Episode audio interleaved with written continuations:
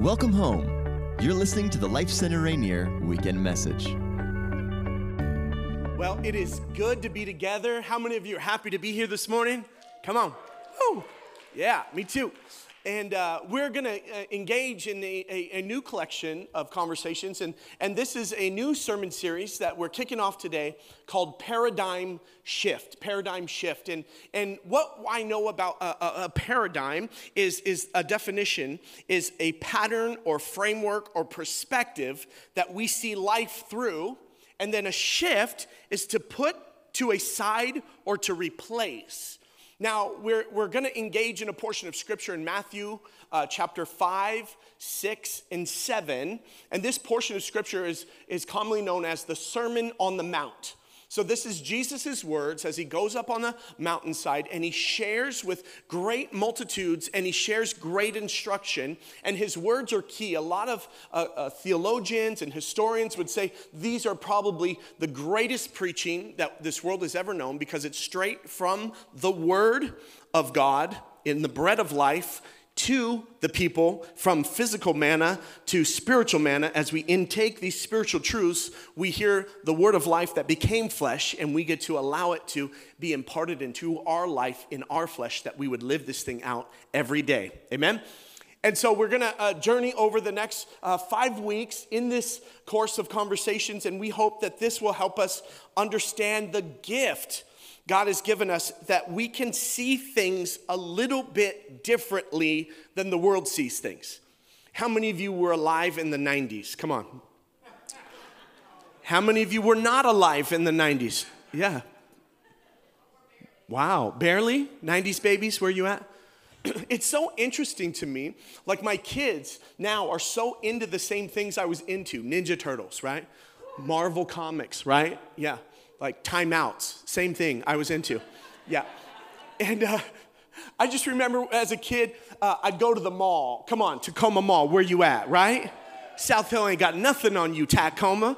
And uh, that's okay, I like South Hill too, or people used to. I'm more of an Amazon guy these days. you can click it. Amazon Prime, a couple days. There's actually Amazon hurry faster than Prime. What's it called? I don't remember. It doesn't matter. but I used to go to the mall, and I remember as a young person, there was this one kiosk, and they had these pictures. And these pictures were made up of all these dots, dense population of dots throughout the whole page. And then you'd have to look at this picture for a period of time before you could actually see what was in the picture. Does anybody remember these things? Yeah, and so you had to like you had to allow your lazy eye to go back. You, you know, you had to do a little, like, actually, and, and, and the guy would coach you, like, working the kiosk, because he's trying to sell these things, right? And he's like, you got to look through the picture. I was like, I ain't got x ray vision, man. How do you do that? He goes, just relax your eyes. And they always had an accent, right? Relax your eyes. And I was like, ooh, I'm gonna buy this just because you sound cool.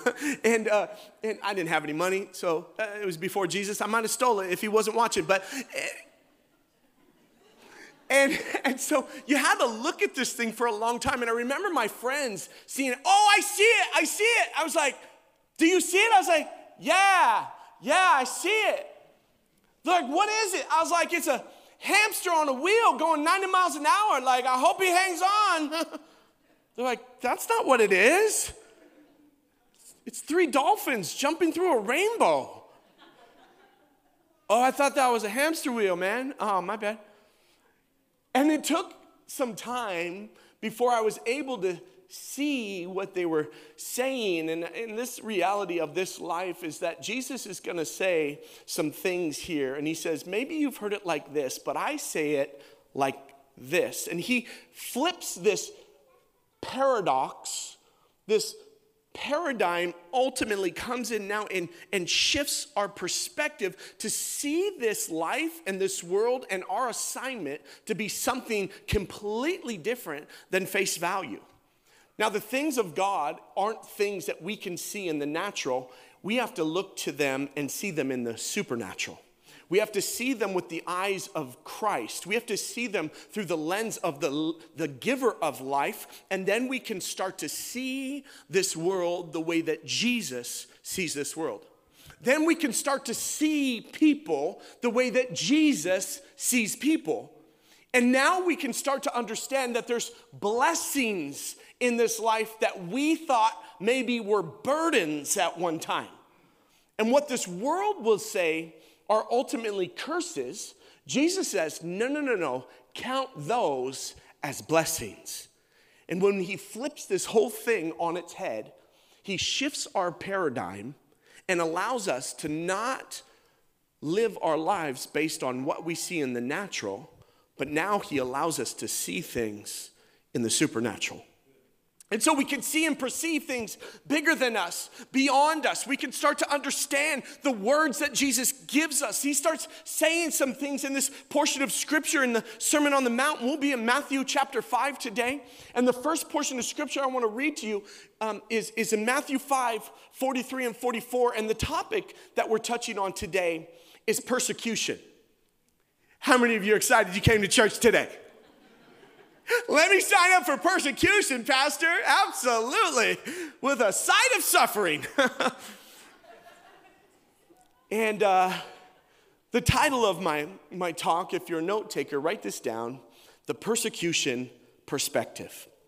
The Persecution Perspective. We're going to go to Matthew chapter 5, verse 43 and 44. He says it like this You have heard it said, that love your neighbor and hate your enemy.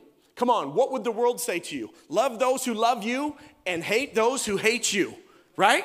That's it. That's called the path of least resistance. Because if there's any resistance, I'm out. Deuces, peace. I'm, I'm gone. You want to resist me? You want to hate on me? Haters are going to hate, right? Lovers are going to love, and I'm going to shake, shake, shake. Come on, what? It's the prophetess, T. Swift.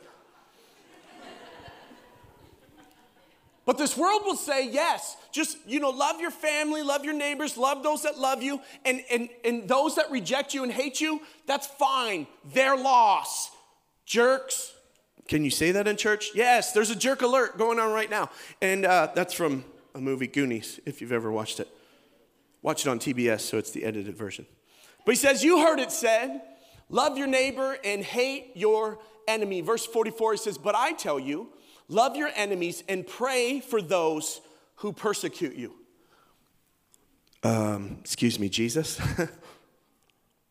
you want me to love my enemies and pray for the people that persecute me? That ain't gonna happen, Captain. no, I can't, I can't do that. No. Do you understand how rude, how antagonistic, how oppositional, how defiant, how difficult these people are. Do you know what that looks like? I know. How long have you endured it? How long have you dealt with it? How hard has it been? Tell me all about it because I took all of it on the cross. And so he says, You got to see things as I see things. You got to see people as I see people. You have to shift your perspective, and you can't continue to lean on the lens of this world, but you have to allow a heavenly life to list us into this life in a different means, in a different perspective, and start to see it as He sees it. And a life in Jesus is better, but it's not always easier. And maybe you've been given a, a, a, a false narrative Maybe you've been told that there's a gospel out there that's going to get you out of your problems and give you everything you want. But that's not following Jesus. Following Jesus is seeing what the world would see as curses and counting them as blessings. And that is not easy. and you can't do that on your own. You cannot do that on your natural. I cannot do that in the natural. We can only do that in the supernatural. And when we lean in and start to love as He loves and see as He sees, we start to understand this life is not my own. I play a small part in the big picture of the kingdom of God. And we serve a king of a kingdom. And we don't just live in a place or a planet. We don't just participate with a cause or a club or a charity. We follow the King of Kings and the Lord of Lords, Jesus Christ. And so when we start to shift our paradigm and start to perceive and see this life differently than this world would say for us to live it, now we can start to operate in the opposition and start to stop wishing it away, but start saying, okay, what is this that you want to get to me through this? Because some people would say that the Sermon on the Mount was good instruction great information, but Jesus didn't share it for information, He shared it for transformation. That our lives would look like his life. And he says, if they've rejected you, just remember they'll reject me. And if they listen to me, they'll listen to you. And so when we abide in this belief that we can see things shift in our minds, then we can start to walk it out because the gravity effect takes place and it gets to our heart and starts pumping through our veins and it'll work its way to our hands and we'll walk it out in this life. And it takes a real radical paradigm shift. But God is greater. Amen?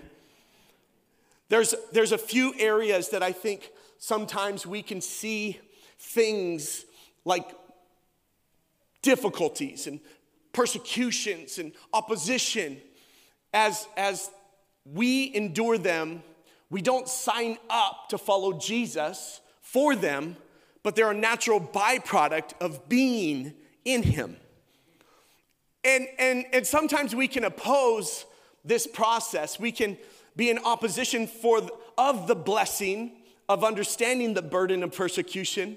And we can start to operate it in a, in a, a myriad of ways. Number one, uh, I have th- three quick thoughts before I get into the real three points. You know, preacher problems, hashtag where you at, struggle is real. But recreationally, vocationally, and domestically, right? Recreationally, I don't know if you're like me, but I used to play sports, right? These days, I'm surprisingly athletic, right? My, my arm still hurts from the men's retreat, and we were playing basketball, and uh, I just kept shooting. Sometimes you got to shoot out of it, right? I'm 0 for 12, but guess what? Number 13 went in. Yep. we don't serve the God of second chances, we serve the God of new beginnings. Give me the ball. and, uh, but I remember playing sports. I never lost, ever. I either won or got robbed. Anybody ever been there? Hey, how'd the game go? We won. Yeah, we the champs till we ain't the champs no more. Okay, great, calm down. Yeah. What happened today? How was your game? We got robbed, man. Those guys are cheaters, right? If you're really competitive, you'll say, if you ain't cheating, you ain't trying, right? I was doing 67. What was the speed limit? 65? How dare he give me a ticket? Anyways, and, and so I, I would say I either won or got robbed. It was the referees, right? And so it was always somebody else's wrongdoing that, that stopped me from getting my blessing, right? So, you know, recreationally, but what, what, about, what about the concept of vocationally, right? I met a friend, uh, he, he, he, his whole life he wanted to be a police officer would dress up as a police officer around this time of year and go out get candy and you know he, he, kept aspiring to be a police officer and got to the point where he just yeah he was excited to be a police officer. He's like i'm gonna look good in this uniform. Girls are gonna go crazy for me in this uniform. And and then he got in, he got in and he went to the academy and got through, uh, you know, the academy, the police academy, got to the other side and got on his assignment. And a couple weeks into his work as an actual police officer, he and I talk and he goes, I'm quitting. I go, You're quitting? He goes, Yeah. I go, Tell me why. He goes, There's people out there that don't listen and they're trying to hurt me. What'd you think you were signing up for? Domestically, right? Where all my mamas at? Yeah. when you're in the midst of labor and you want to lay it at the cross and say, I'm done, I tap out, I don't want to do this anymore. And, and, all the nurses are like, You can do it. And you're like, I can't do it. And then it's your spouse's fault, right? It was you. I'm just trying not to pass out. It's too hard. I quit. I want to be done, please. Can I get an epidural? Well, honey, you already had one. Put it in my head.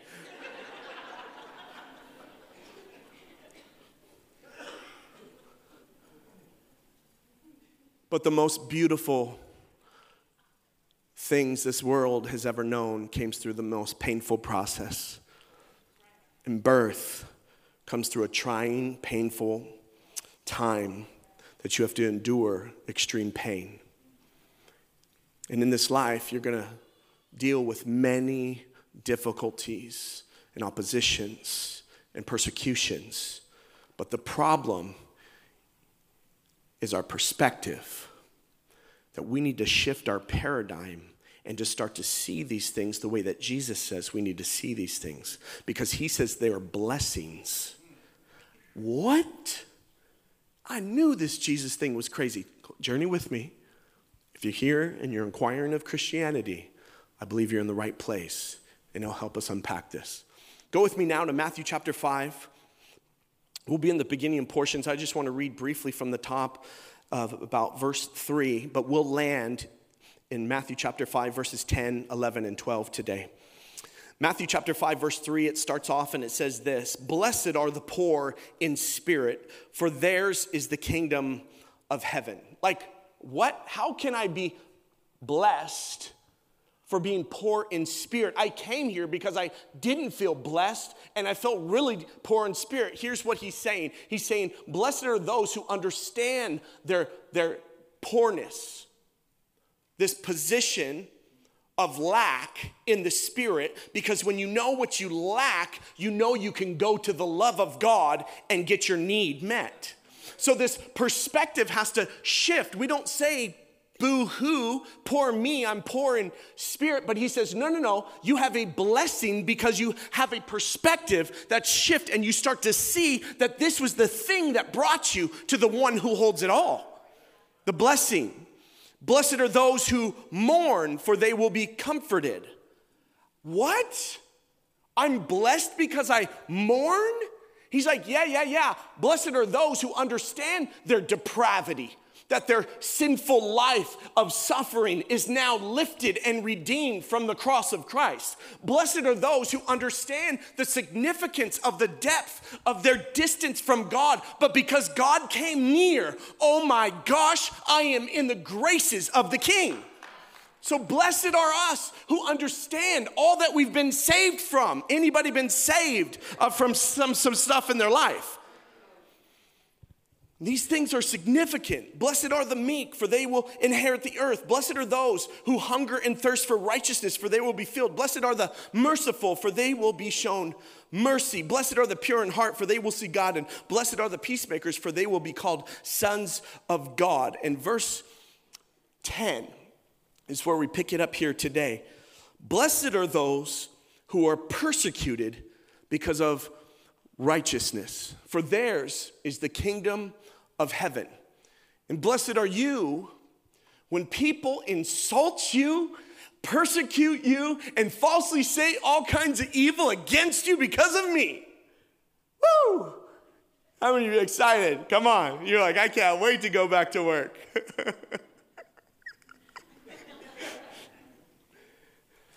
Verse 12 Rejoice, be glad, because great is your reward in heaven, for in the same way they persecuted the prophets who were before you.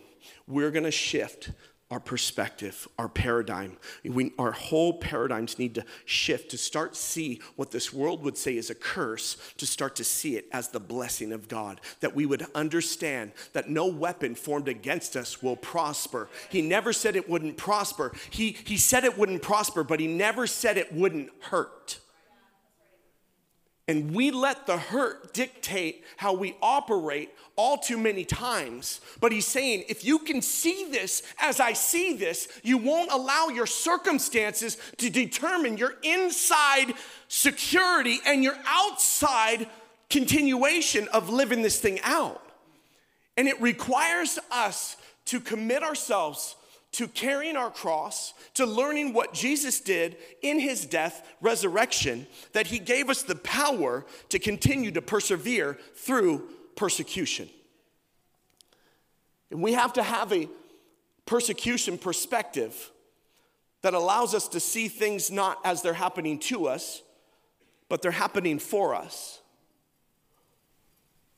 To not learn something new, not to gain more information and have an intellectual ascend, but to have a life transformation encounter with the living God. And I got a couple things that I want to encourage us in today, and the way that we can capture this understanding and allow our paradigms to shift is that we have to learn how to keep praying. Number one, write this down if you would. We need to learn how to keep praying. Again, Matthew 5, verse 10, it says, Blessed are those who are persecuted because of righteousness, for theirs is the kingdom of heaven. I'll say it like this when we lack a true prayer life, we will not survive persecution. And righteousness, by way of a, a, simple breakdown, is right standing with God. When you are righteous, it's not because of your right doing, it's because Jesus went right up on the cross and took the punishment of the payment of sin conquered hell, death, and the grave, rose again, gave us new life, and now he says, when you stand praying and petitioning your Father, he doesn't see you as your sins deserve, he sees his Son standing in your place. And now we can stand firm and sure. But when you face persecution, and friends, let me just say it like this you will face persecution when you are allowing the character qualities of Christ to be lived out in your life, people are gonna have a problem with that. They, they just will. Why? Because everybody rejects what they don't understand or fear. This is racism too. We reject what we don't understand or are fearful of. And so when, when we have opposition and persecution of people outside of the faith, they're not rejecting you, they're rejecting Jesus. But he says the way that we can endure, push past our enduring of these difficulties is to stay committed to Christ. Why? Because when we stay in a commitment of conversation, through prayer with Jesus, we will have the strength to endure through any problem that we face. And people are not our problems. But what about that person that sends the passive aggressive email? Every Tuesday and CC's my, my, my manager. I, I don't know if it's necessarily you or if it's just them. Because I don't think that was an anomaly. I think that was just called Tuesday for them. Matter of fact, there's friends that are gonna have a problem no matter what. It's not gonna just be Tuesday, it'll be any other day that starts with T, like Thursday. Or, or, or maybe today or, or tomorrow. Some of you work the weekends and it's Saturday and Sunday, and you, these people got a problem every day of the week. And, and I will say it really clearly is that sometimes we make mountains out of molehills, but I would say also we make molehills out of mountains. And this thing called persecution, though you may not be like in a country where you're gonna get killed for your faith, you are oppositionally opposed in every regard. Anybody else the crazy Christian in your family? I might be the crazy Christian in your family. Who knows? Come on. But there's real opposing forces that are demonically released over your worlds. And if you're not a threat to the devil, then you're probably not abiding in the character qualities of Christ. Don't throw anything. And this thing called righteousness, right? This right standing. James 5 6 says, Therefore, confess your sins to each other and pray for each other so that you may be healed. Come on. This is vulnerability. But then it says, The prayer of a righteous person is powerful and effective. And sin should bring us to prayer. And it shouldn't lead us away from God, it should bring us to God. And that's where his healing is held in the intimate connection of a covenant relationship between you and Him. How committed am I to my marriage if I don't converse with my spouse? There is a need to audibly engage to stay in this place of connection, and we need to learn to keep leaning in with prayer.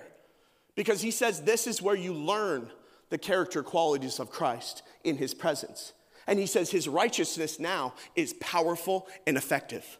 And this is how you can stand firm and sure in the face of persecution. And prayer is your place of validation from God so that we can stand and stare in the face of anything that tries to come against us. And not just see it as pain or a problem, but now our paradigm shifts and we start to see that burden as a blessing. Why? Because it will force us to come to a place where we get on our face before Jesus and say, God, I need your help. I got some problems, some people that are doing some things. Will you help? Me and my, my wife, sometimes we try to teach our kids like the best place when you have a problem with one of your siblings to go is you need to come to us but oftentimes they try to handle it themselves. And then somebody's crying and has mucus and saline coming out of their face, and somebody else is upset. And, and, and the person that started the problem could have been exposed, but now, because of their collaboration, they're both in trouble. And so now we, we say things, just, just go tell dad, right? Some of you are facing some persecution that you would associate the problem with the person. Let me just tell you this that person is not your problem. Our problem is, is that we don't, we're going to the wrong person and we're fighting our own battles. Go tell daddy on him. Go talk to your heavenly father that actually can do something about it. He can change hearts, minds, lives, reorientate the whole thing, or maybe he can even get him out of the way. But that's not for us to determine we stay faithful and obedient, standing firm in the face of persecution, and we allow God to determine the results. But we need to keep praying, pressing in, believing. Our job is to stand firm, right? I don't know if you've seen this, I'm sure you have in seasons of past when windstorms would come in and big trees would be blown over. And you're like, what in the world? That thing was huge. How did that thing blow over? And then come to find out there were a bunch of trees around it previously, and a few of them got chopped down, and now some strong winds came in and, blew over the big one in the middle. And like, how did that happen? Shallow roots. And our roots grow deep in a personal relationship with the King of Kings and the Lord of Lords. And our paradigm will shift to this place where we start to understand my engagement is through going to this place of trusting God for all that's going on around me. Circumstances will not determine how I operate, circumstances will remind me of who I need to go to for my help. Because the taller the trees, the bigger the winds. And the more we go up, the more we give up rights for responsibilities. And as followers of Jesus, we forfeit the right in this regard to continue to believe God that what you're enduring will not defeat you, but it will destroy the forces against you and build the inner man that He's placed in you. And this is where we get strengthened in our faith. This is the place where we have a deep commitment to Christ. And oftentimes, it's not Christ's character in me that's being persecuted, it's the lack of Christ's character in me that we can attribute the persecution to. Well, I'm a Christian, but why do you act like that? We identify under this guise or this label, but yet our behavior is disjointed and incongruent with the character of Christ. We cannot continue to allow our character to not be transformed to Christ. And the place that we can go to learn how to stand right in this way is in an intimate connection and relationship with Jesus. And this is not easy, it's not for the faint of heart. And some of you might have signed up for this thing because you thought it was going to make your life easier and you were going to get a boat out of the deal. Come on, if you have one, come talk to me. I talked about that before, but But this isn't about the blessings of this world. This is about the supernatural, eternal blessings of heaven and how He wants to help not just get you to heaven, He wants to get heaven in you, to get heaven through you to other people. And we can't allow the circumstances to determine the way that we continue to live our life. Number two is this we need to learn to keep planting. Learn to keep planting. Matthew 5 11 says, Blessed are you when people insult you, persecute you, and falsely say all kinds of evil against you because of me. I just read that and I laugh because I'm like, none of us would sign up for this if we knew at the, the, the onset that this is what we were getting into. None of us would say, oh, yeah, that's what it's like to have a life in Jesus. Sign me up, brother. I'm all about it. Yeah insults, persecution, rejection, uh, false accusations against me. Hallelujah. but here's what God knows about us to get us into this place is he will allow these hardships and circumstances and situations that are surrounding us to get us to a place that we will come and go, God, I need you. I'm poor in spirit. I mourn my this spiritual life outside of you, and I need you to save me. And He will save us. He saves us to sustain us, to satisfy us, to send us back in to do the will of God and to allow us to be a beacon of hope in a dark place. But your light can only shine when you go into the dark areas. And we stop planting because it's not producing in front of us. You don't sow and reap in the same season. And I just think sometimes this worldly rejection and persecution we just start to think, ah, I don't want to engage with it. I don't want to add insult to injury. I don't want to over engage because, you know, I just want everybody to be happy. Clap along if you feel that happiness is the truth. Because I'm happy. Well, he didn't call us to be peacekeepers, he called us to be peacemakers. And we got to keep planting to allow his power to continue to produce. And we think, oh, I don't want to touch it. I don't want to mess with that person anymore. The, problem is, is that, that this society, this culture that we live in is so convincing that, that it's the combativeness of a comfort compared to abiding in the call. And, and, and the easy win when it comes to comfort or the call is that the comfort is here and now.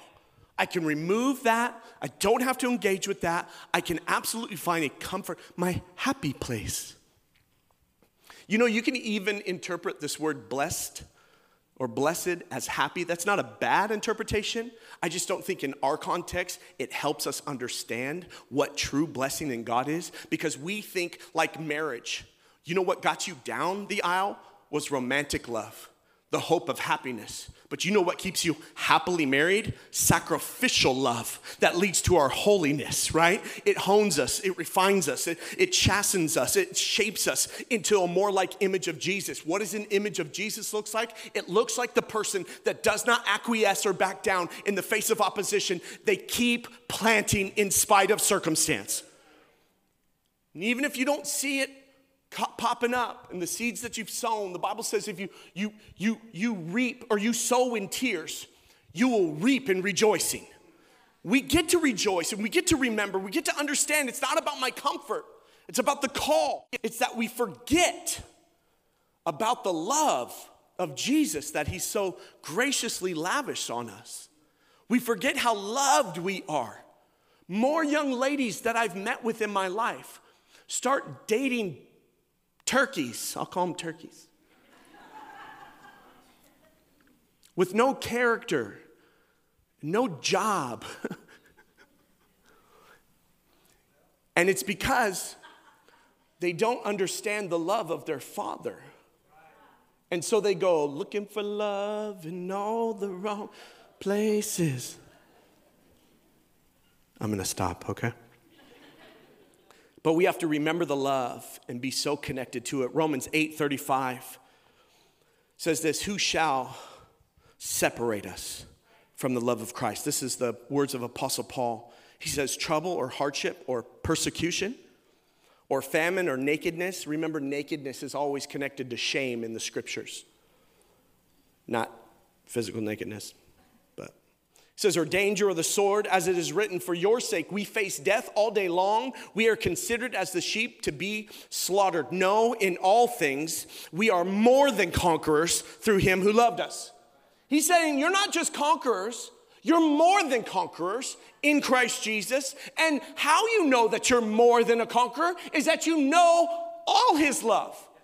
And it goes on in verse 38, and this is Paul. He says, For I am convinced that neither death nor life, nor angels nor demon, neither present, future, nor any power, neither height nor depth, nor anything else in all creation, we will be able to separate us from the love of God that is in Christ Jesus. Let me just say this we need to get more convinced of His love for us. We need to be more convicted and convinced of how good He is to us. Because if you know how loved you are, you won't need the acceptance of other people's loves. And the comfort that we oftentimes are willing to trade the call for is just not wanting to be difficult or that guy, or you just want the emails to stop, or maybe you just want an invitation to something that everybody else is getting invited to. This is the blessing of God that builds an intimate connection with Him, and He reveals in us the power of His goodness, and it shifts our perspective to allow us to know that w- this place is not our home, that we're just passing by. Paul or Peter talks about this a lot in his in some of the books that he writes. He's like, This life is but a vapor, and heaven is our home. We're aliens in this life. This is not our final resting place. This is not the position that we have come to find ourselves to live in forever.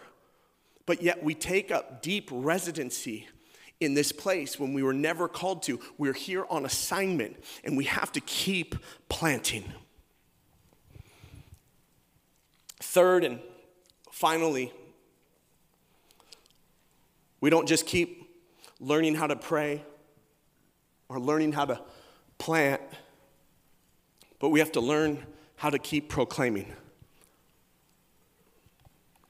We have to learn how to keep proclaiming. Matthew 5 again in verse 12 says, Rejoice and be glad because great is your reward in heaven.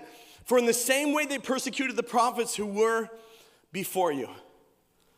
I, I don't know how that's encouraging to think like, okay, other people took some hits and went through some stuff and endured some persecution. How is that supposed to make me rejoice and be glad? Because he says this whole thing is about heaven. Jesus came, and the conversation that he's having of the Sermon on the Mount is to help us understand that there's a kingdom and a king, and that this earth is not our home that heaven is our home, that we come here to build our kingdom and realize that we're sitting on the throne of our own lives and we're missing the part that we're supposed to play in the greater kingdom of God. And so when we understand how poor we are in spirit and that we mourn for the sin that separated us from God and we come to this place of acceptance of Jesus in our life, then we start saying, God's good. He saved me. He delivered me. He healed me. He's working in me. Man, I'm, I might not be where I should be, but I'm not where I could be. And because of His goodness, I'm going to keep going. I'm going to share with someone else. I'm going to do whatever I can do to make sure somebody knows about the love of Jesus in their life too. And so when you understand this, you, you start to believe it to a greater degree. You start to belong to it at a higher margin. And now you start to really learn to proclaim it. But the problem is, is we base our involvement on people's receptivity. And it's never about anyone else's receptivity. It's about our willingness to stay faithful to what he's called us to do in the face of persecution. Second Corinthians 2:16 says it like this, to those who are perishing, we are a dreadful smell of death and doom, but to those who are being saved, we are a life-giving perfume and who is adequate for such a task as this. But the anointing of God on your life, I've shared on this uh, several weeks ago, but it's all about anointing in, in the scriptures and what we know today as an association with oil. Oil came from olives, olive oil. My favorite reindeer is Olive. Olive the other reindeer. That's terrible. But the anointing on your life has a fragrance. It's distinct and unique to you and who God's created you to be in this life. He's anointed you. The authentic version of you has the anointing of God, which is the power of God, and that has a fragrance, it has an aroma. And because of the aroma on your life, he says it's life to some and death to others. And some of you are running down people that are running away from you, and it's because the aroma on your life is repelling them. That's not your assignment you need to keep proclaiming where He's put His anointing on you and identify who are compelled to come to you. And when you understand that it's, it's life to some and death to others, you, you get out of the business of figuring out who's who and you just start reaching and touching those that are around you. And you start to understand the concentric circles of influence that God's placed on your life, that your proclaiming comes by way of proximity. Did you know that the demonic forces care more about the places than they do the people? There's a portion of scripture where it's known as the demoniac, right? It, says that Jesus comes across the water, gets off the boat, and he's met there face to face. And, and, and this guy, he, he says, What would you have to do with me, Jesus, Son of the Most High God? And he falls down on his face. And Jesus says, Come out of the man. And, and the, the demon, he says, Wait a minute, who are you? He says, We are legion, for we are many. And he says, Don't don't make me leave this place. Let us go into the pigs. And this is the first sign of deviled ham ever in existence, just so you know. I'm really funny today. But he says, Don't, don't make us leave this place. Let us go into the pigs. And he casts the demons into the pigs, and the pigs run down the hillside and go in the water. And the demonic was more concerned with where they possessed than who they possessed. And wherever you go, the power of God, by His grace, is anointed you to be the person that would proclaim His goodness and His glory. Wherever you go, you are called, you are anointed, and you have the power of God. And then we go, yeah, hallelujah, Pastor. But what does that look like practically? Great question. I'm glad you asked. There's another friend in the Bible, his name is Moses. Moses, in the Old Testament, he wrote the first five books of the Bible, the Torah. And he too went up a mountainside to hear from God, to come down to give clear instruction to the people. The people of Israel were captured and enslaved to the Egyptians. Moses was a lowly person, he was a sheep herder. And on the the scale of what it means to be a position in the hierarchy of society, he lived at the lowest level as a sheep herder. But yet, God chose him to speak to him, to use him to deliver people. And he asked God, like, God, I don't think I can do this. Like, I'm, I'm kind of not that good at talking. He's like, Don't worry, I'll give you someone to talk. You do what I called you to do. Well, who do I tell him that sent me? I am.